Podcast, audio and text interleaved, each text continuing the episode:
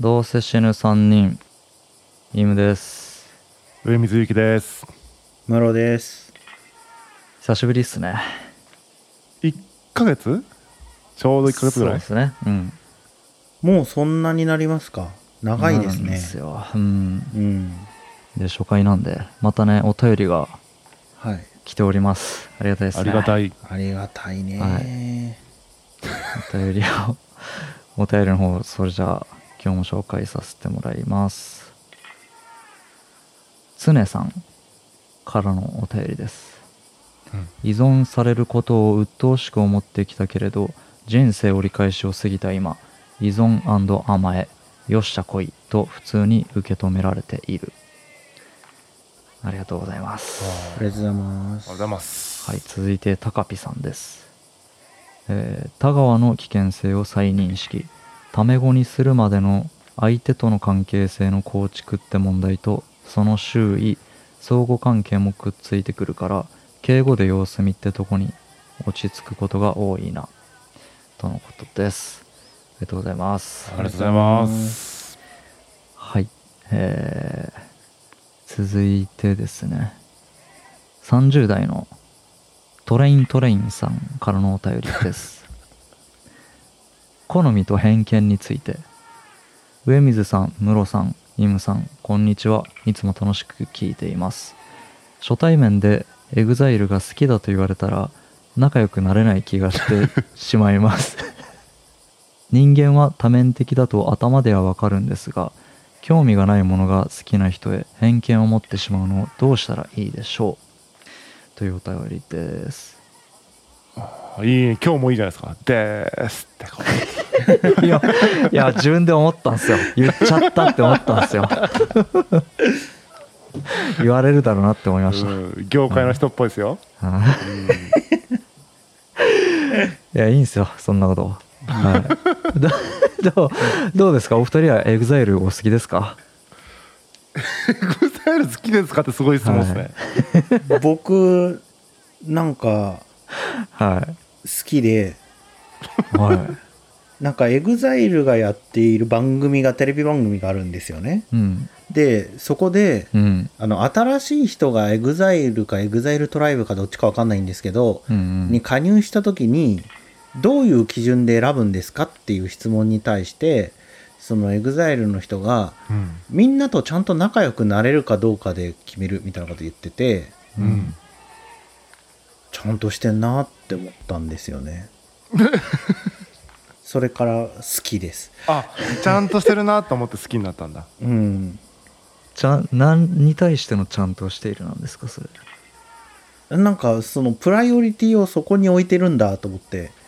ああ。のちゃんとプライオリティはもう出ましたね。プライオリティは えー。気質ですね気質ですね。はい。あの優先優先度。優先度ですね。うんうん。はい。そこに重きをね置いてるんだっていううんうんのでうん。うんいいいいなこの人たちって思ったんですよね。EXILE ってビジネスパーソン語じゃないですか？え？違いますね。違いますよ EXILE 違うはか？はい。違うか。今のは意地悪の可能性があるな。うんそうっすね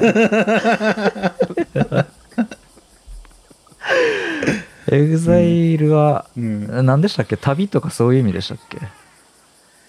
EXILE って英語でなんかこうななんていうかな？だ脱出するとか、うん。あのなんていうかな？難民じゃなくてうんうんうん。亡命って者書いてる、ううん。ん、亡命者とかっていう意味がある。上水さんどうですか？ EXILE。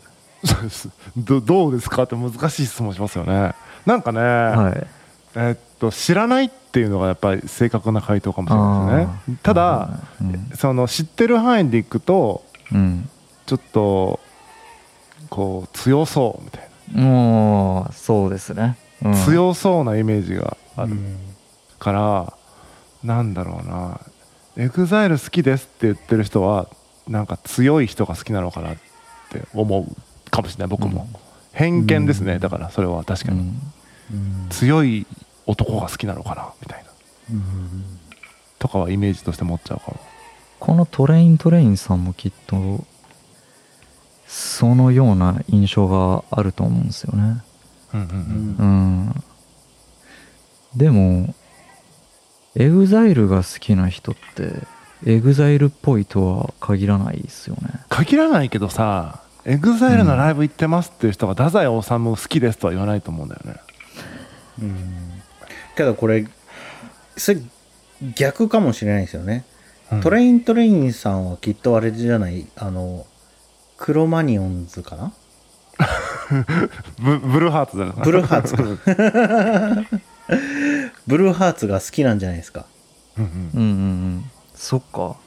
ブルーハーツが好きっていうのと EXILE が好きっていうのがやっぱ音楽的に両立しないみたいな感じなんじゃないですかああそれも確かに、結局思想レベルのこう対立がうん。実は背景にあるみたいな、うん。あー。そっかそういうことだったのか。うん。それはあるかもね。うん。実は思想が現れてるんだと思うそこに。うんうんそうねうんうん。でもねわかるなこの。人間は多面的だとわかるんですが興味がないものが好きな人へ偏見を持ってしまうっていうのを。うん。興味がでもなんだろうな。興味がある人に対してもその変な期待とかもうん。それもある意味偏見ですもんね、確かに。ポジティブな偏見なだけであって、うん。うん。でもやっぱ初対面でっていうところは結構重きをなす気がしますね。うんうん。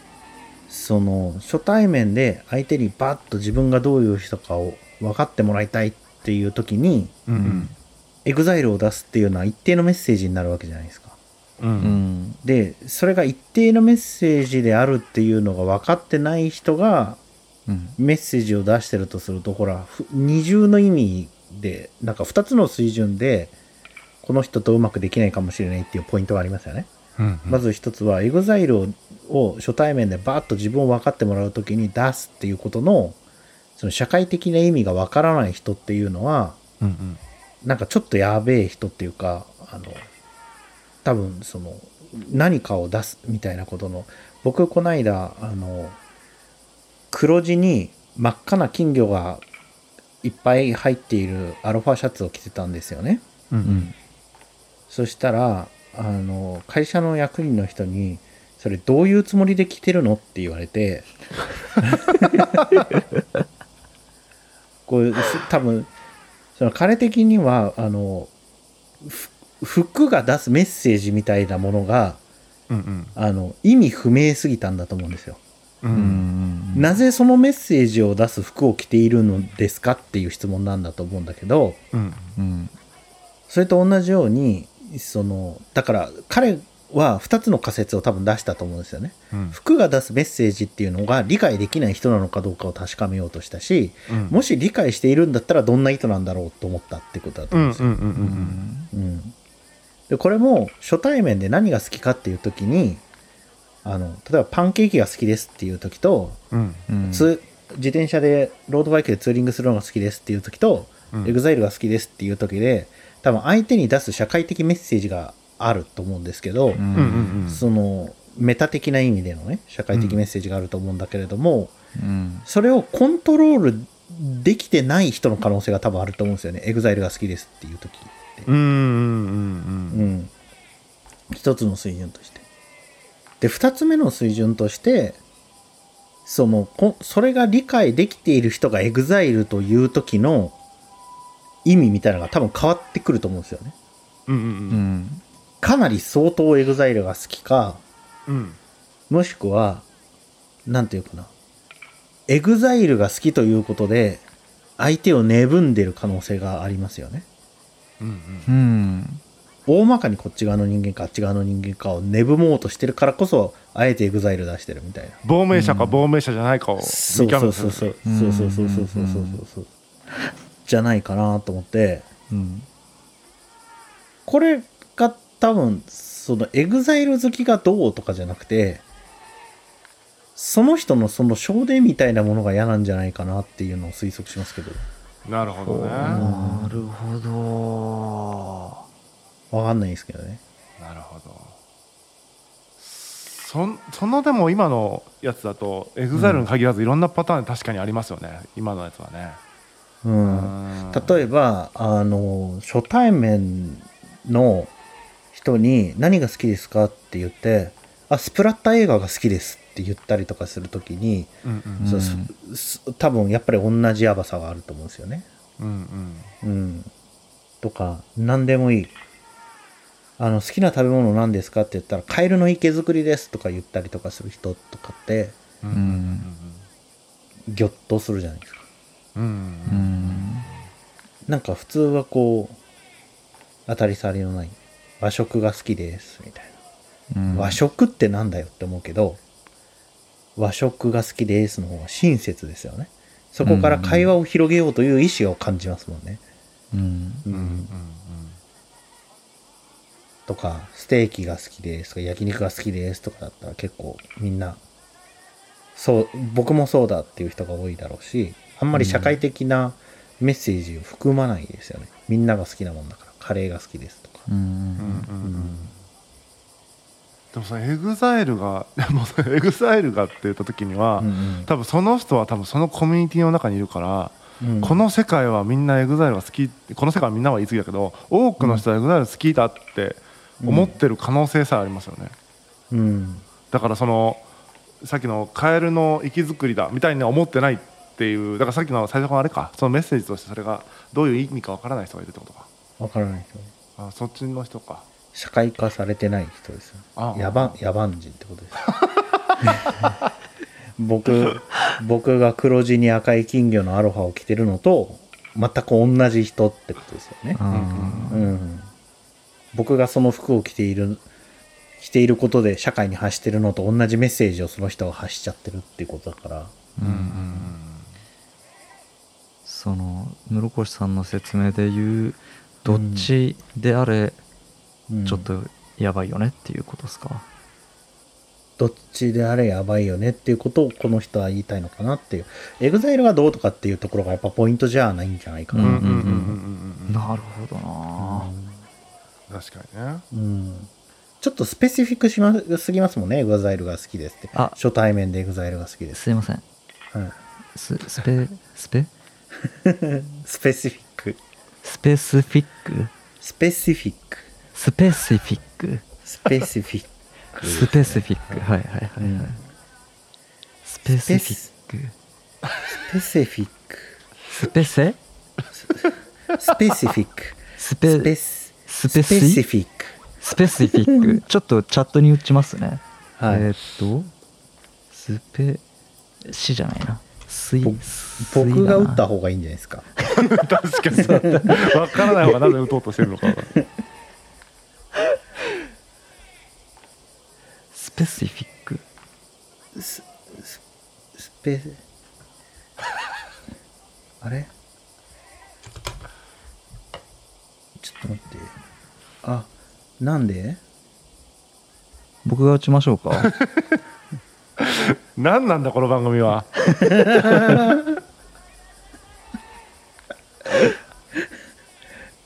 突然突然キーボードが僕の言うことを聞かなくなった。 specific ですね。特特定のっていうね。へえはい特定の分かりました。うん、エグザイルがちょっと特定すぎるよねっていう、うんうん。初対面の話をするときにはい。別にエグザイルから入る必要あるのかみたいなところありますよね。そうっすよね。うん。確かに。うん。確かにね。うん。それだね。うん。もしかしたらこれから布教されるかもっていう圧も感じますね。ねあのなんか「趣味何ですか?」とかえうん聞かれるの嫌じゃないですか。なんかそれを思い出した。ああ趣味って難しいよね。難しいっすよね。めちゃめちゃ難しいこと聞いてくるなと思うもんね確かうに、ん。何にも考えずに答えることにしてる。じゃあ趣味何ですかムロさん。映画鑑賞です。マジ何も考えてねえわ。まあそうなるっすよね。俺も大体そういうもんな、うんうん僕考えちゃって結局何を回答してるか分かんない回答しちゃうっていう。あダメだな。考えちゃダメなんだその質問、うん、趣味聞かれてんの趣味じゃないから。趣味何ですかって聞かれてる時ってあなたと話したいことが特にないっていうメッセージだから。そうなん。うん、そうなんですか。うん、もしくはあなたと話したいけど何の話をしたらいいかわからないっていうメッセージ、うんあそれはそうですね。確かにだとしたら相手が話しやすいことを趣味ですって言えばいいですね。なんかうまいことをあのキャッチして。この人これ好きそうだなっていうことをし趣味ですって言ったら会話は弾むじゃん。そしたら。してもいいし、自分は適当にあしらって相手に聞いてもいいじゃないですか、うんうんあなたの趣味は？って、うんうん、僕はねあんまないんですよねっていう映画とか見るんですけどみたいな。あなたは？みたいな。あそしたらか相手が話しやすいことが分かったりとかするから。あ会話のプロじゃないですかもしかしたら。ねえ。けど、うん。このプロあのねこれはね僕はどこでやってるかっていうとマッチングアプリでやってるんですが。あ これがね面白いことにねあなたは？って聞いて返事してくる人がほとんどいないんですよね、どういうこと？沈黙するの？いや別に。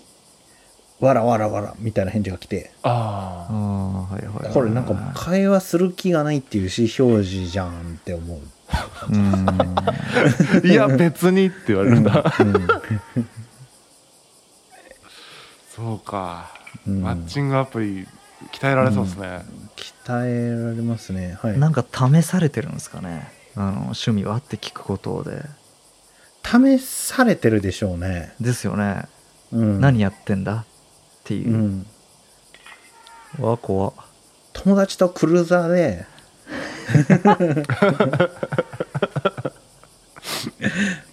みたいなことを言えばいいのかもしれないけど、そうなんですよね、うん。一回そういうのやってみてほしい。なんか全部嘘ついてうん。現場に行った時はうん普通の自分で行くみたいな、あえ？ーうん。クルーザーって言ってなかったみたいな。今日クルーザーで一言も言わんやん。みたいなんか傷つけたいわけじゃないから相手のことを、な、優しい。優しいね。うん。じゃあ休みの日は船乗ってるよって言ってうん、大堀公園連れて行けばいいじゃないですか。あー。僕ね酔うボートがあるから。酔うからボートにも乗らないんだよ。それはあれですよやっぱ、わらわらわらってきますよ多 酔うからボートに乗らねえんだよ分別にって言われますよそれ。うんわらわらってなるな。うん。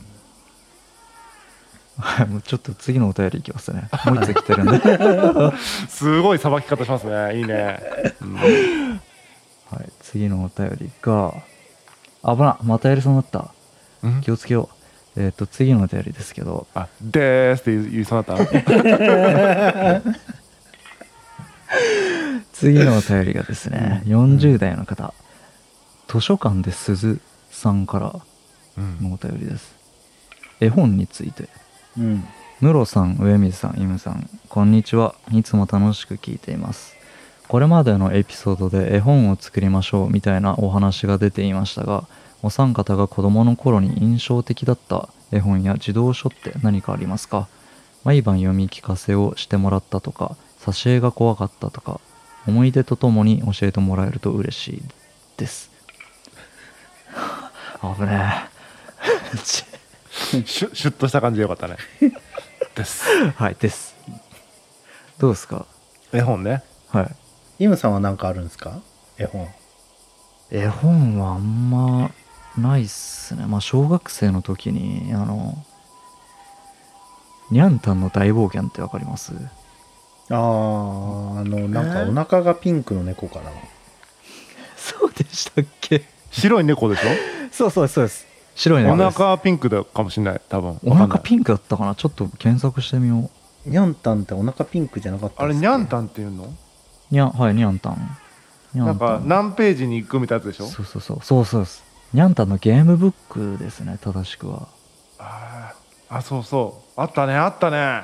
お腹ピンクじゃないっすよ。なんか直帰きとる？え？ニャンタン？ニャンタン。あ僕が言ってたのこの人じゃないな。僕あのが言ってたのはノンタンだったし ノンタンも別にお腹ピンクじゃないわ。耳はピンク。耳でしたね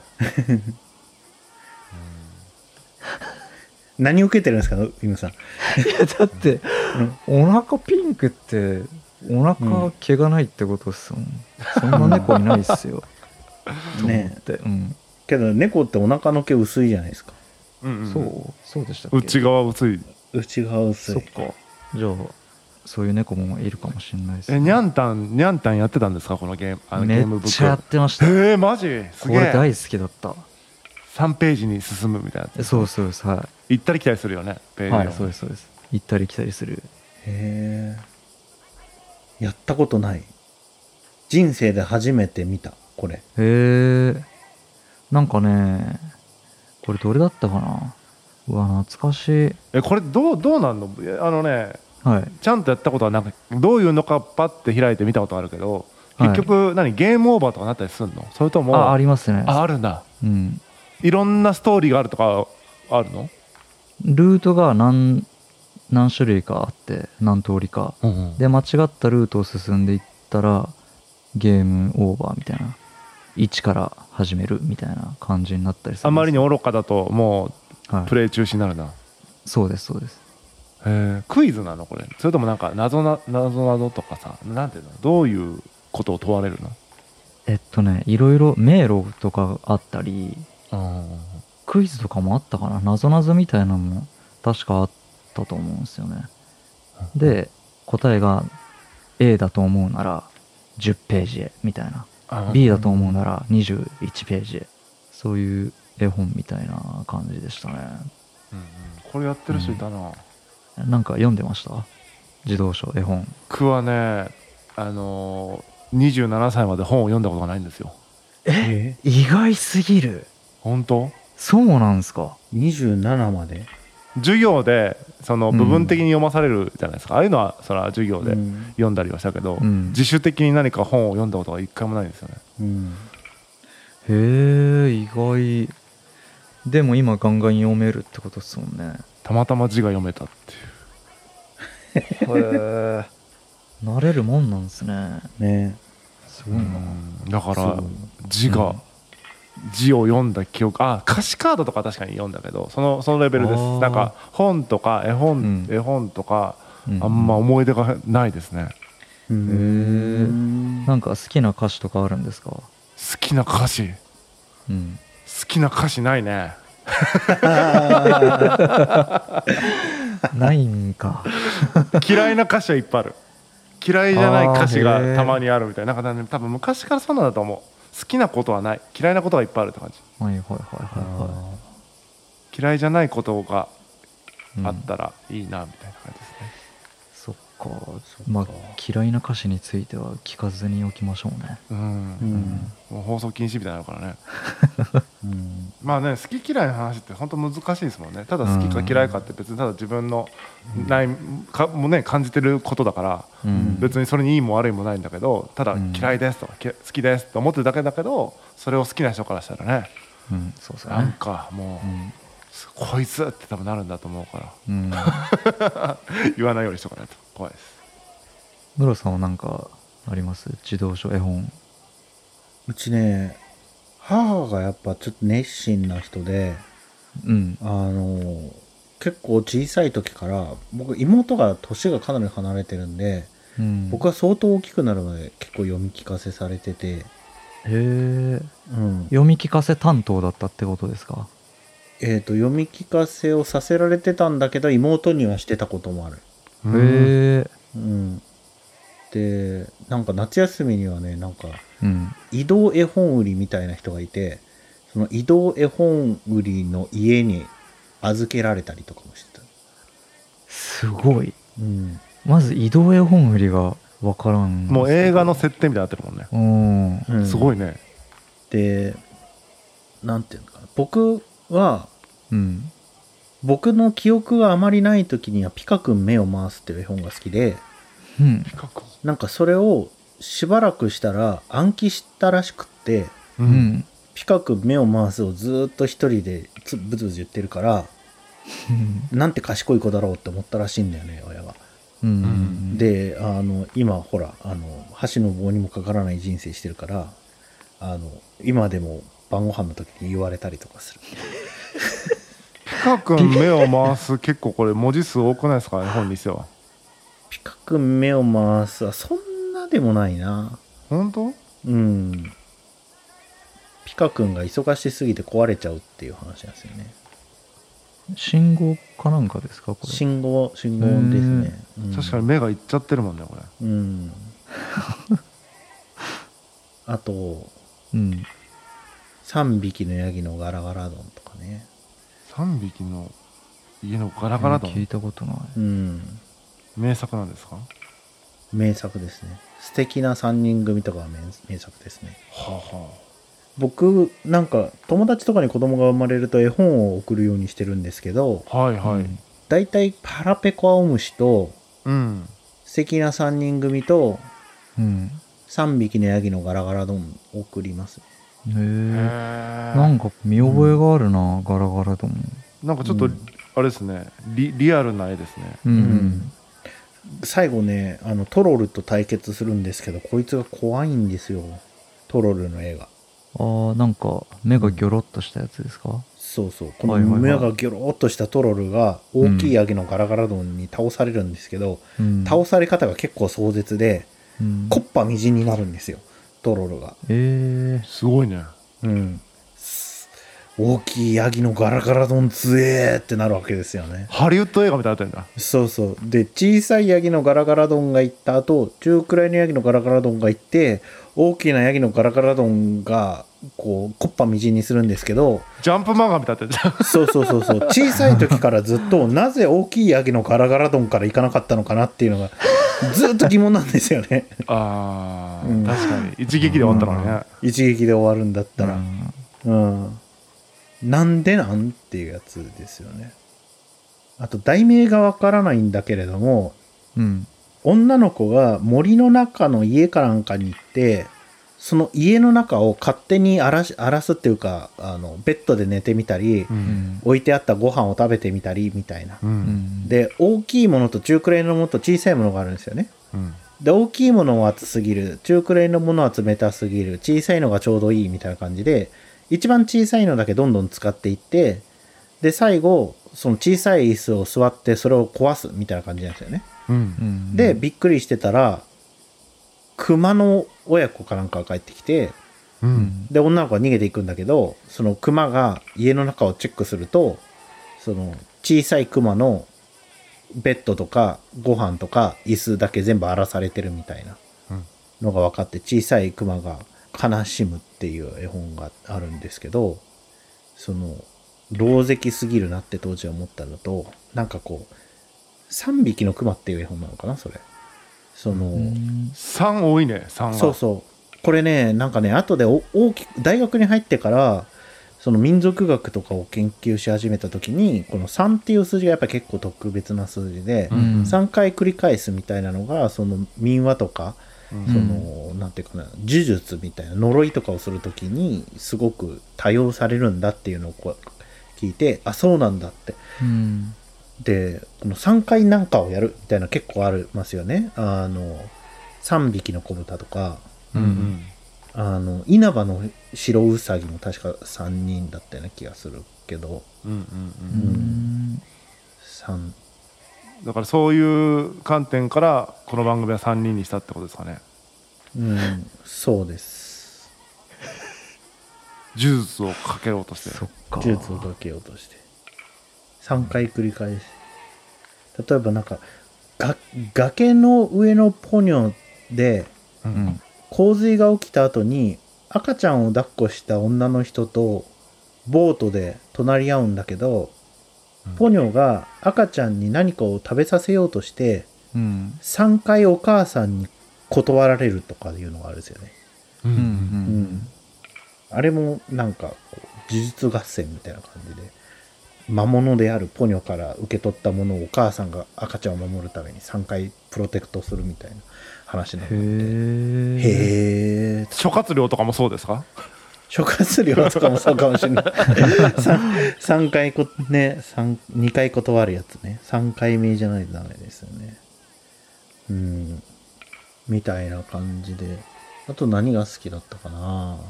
絵本。僕が一番好きなのは「素敵な贈り物」っていう絵本が好きで。ううんん。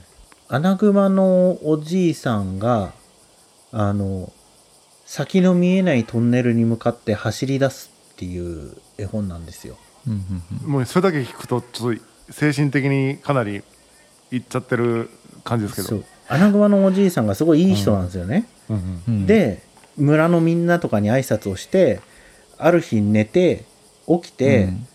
穴の中に入っていくと穴がずーっとつながっていてそこに向かってなんか足が悪いんだけどアナグマのおじいさんが。うんうん。うんそこで走れるようになっている自分に気づいて走り出すみたいにな。って、その次のページであのアナグマのおじいさんが挨拶してたなんかカエルとネズミかな？なんかちょっと忘れた何の動物だったか。が泣いてるんですよ。うん。うんうん。これ初めて読んだ時意味が分からなくて何が起きたか。うん。んで何回か読んだ時にあアナグマのおじいさんが死んだんだってことに気がついたんですよ、うん。うんでそのアナグマのおじいさんが穴に向かって走り出すのっていうのはもう彼が亡くなってるっていう表現なんか彼が亡くなった後の表現だったんですよね。なるほど。なるほどな。それが結構僕の中のなんかその死後のイメージの結構元になってる。なんかポニョもなんかそんなシーンありますよね。トンネルでなんかみたいな。ポニョはトンネルの中に入りたがらなくってうんうん。無理やり入れたら眠っちゃうみたいな話じゃなかったっけ？なんか僕もあんまり覚えてないけどなんかうん。どこかからかはもうなんかもう死後の世界じゃないけどどっかでもうどっかで死んでたよねみたいなラインがあるみたいな。あれなんか洪水の後じゃないか。洪水の後か。じゃああのトンネルは何なんだろなんか再生じゃないか。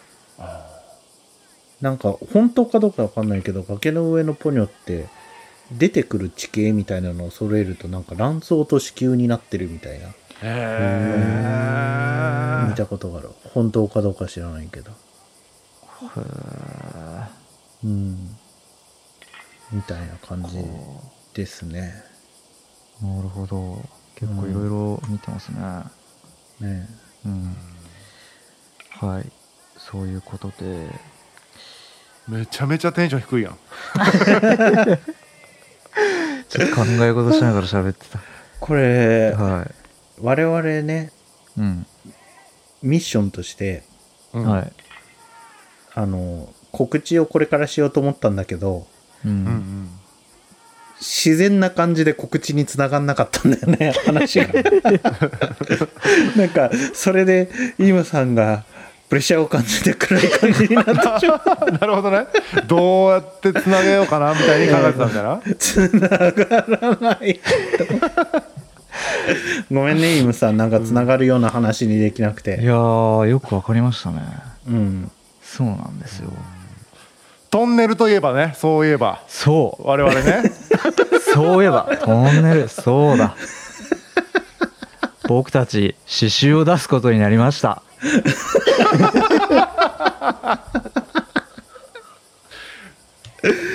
どこが？何もつながってないうん。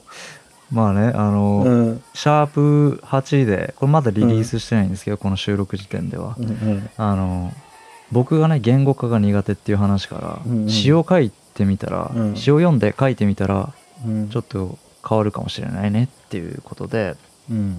そっか。そういうことだったのか。なんんです詩を書くってなったのかもう覚えてなかったよ。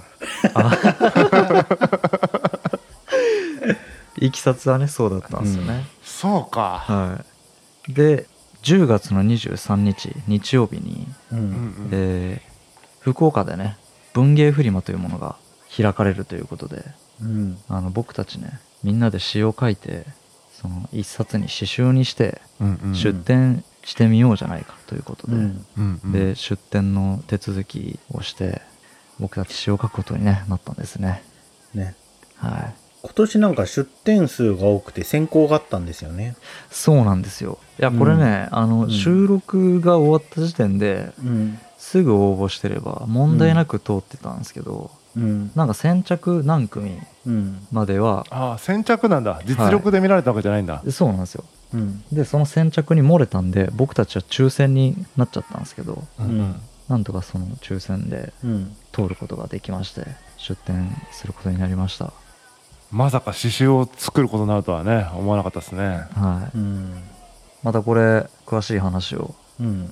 ちょっとね企画会議という形でしていこうとうん。思っております。そうですね。どんな刺繍にするか何も決まってないからね、そうなんですよ、もうだってね2ヶ月後ぐらいですもんね。もうちょいやるか。まあでも印刷とかそんな考えたら実質2ヶ月じゃない？そうですよね。2ヶ月もないんじゃない？ないか ?1 ヶ月ぐらいじゃない？8月の終わりぐらいには原稿が出てできてないと。できる気がしない。もう今怯えてます僕。そうですよね。大丈夫大丈夫。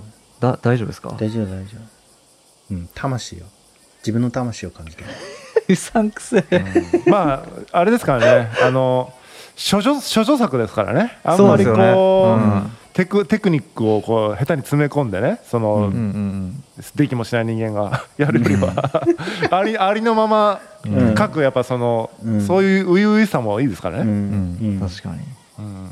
荒削りが許されるタイミングですもんね。そうそうそうそう、うん。初期衝動で、うん。別に僕たち誰の何も追ってないからね。これ死後が上手に作れないと釜で煮られるとかだったらやばいけど、やばいですね、うん。別にそういうわけでもないから魂を感じて。自費出版ならね別に。ぜひだか。ら 未然に切るだけですから別に。我々が赤字になるだけだから、はうん。いまあじゃあねうん。思い切っていきましょう。うん、じゃあそういうことで今日こんなとこですかね、そうっすね。はい。えーまたお便り「ハッシュタグぬにん」の方でお待ちしております。はい、はいありがとうございました。ありがとうございました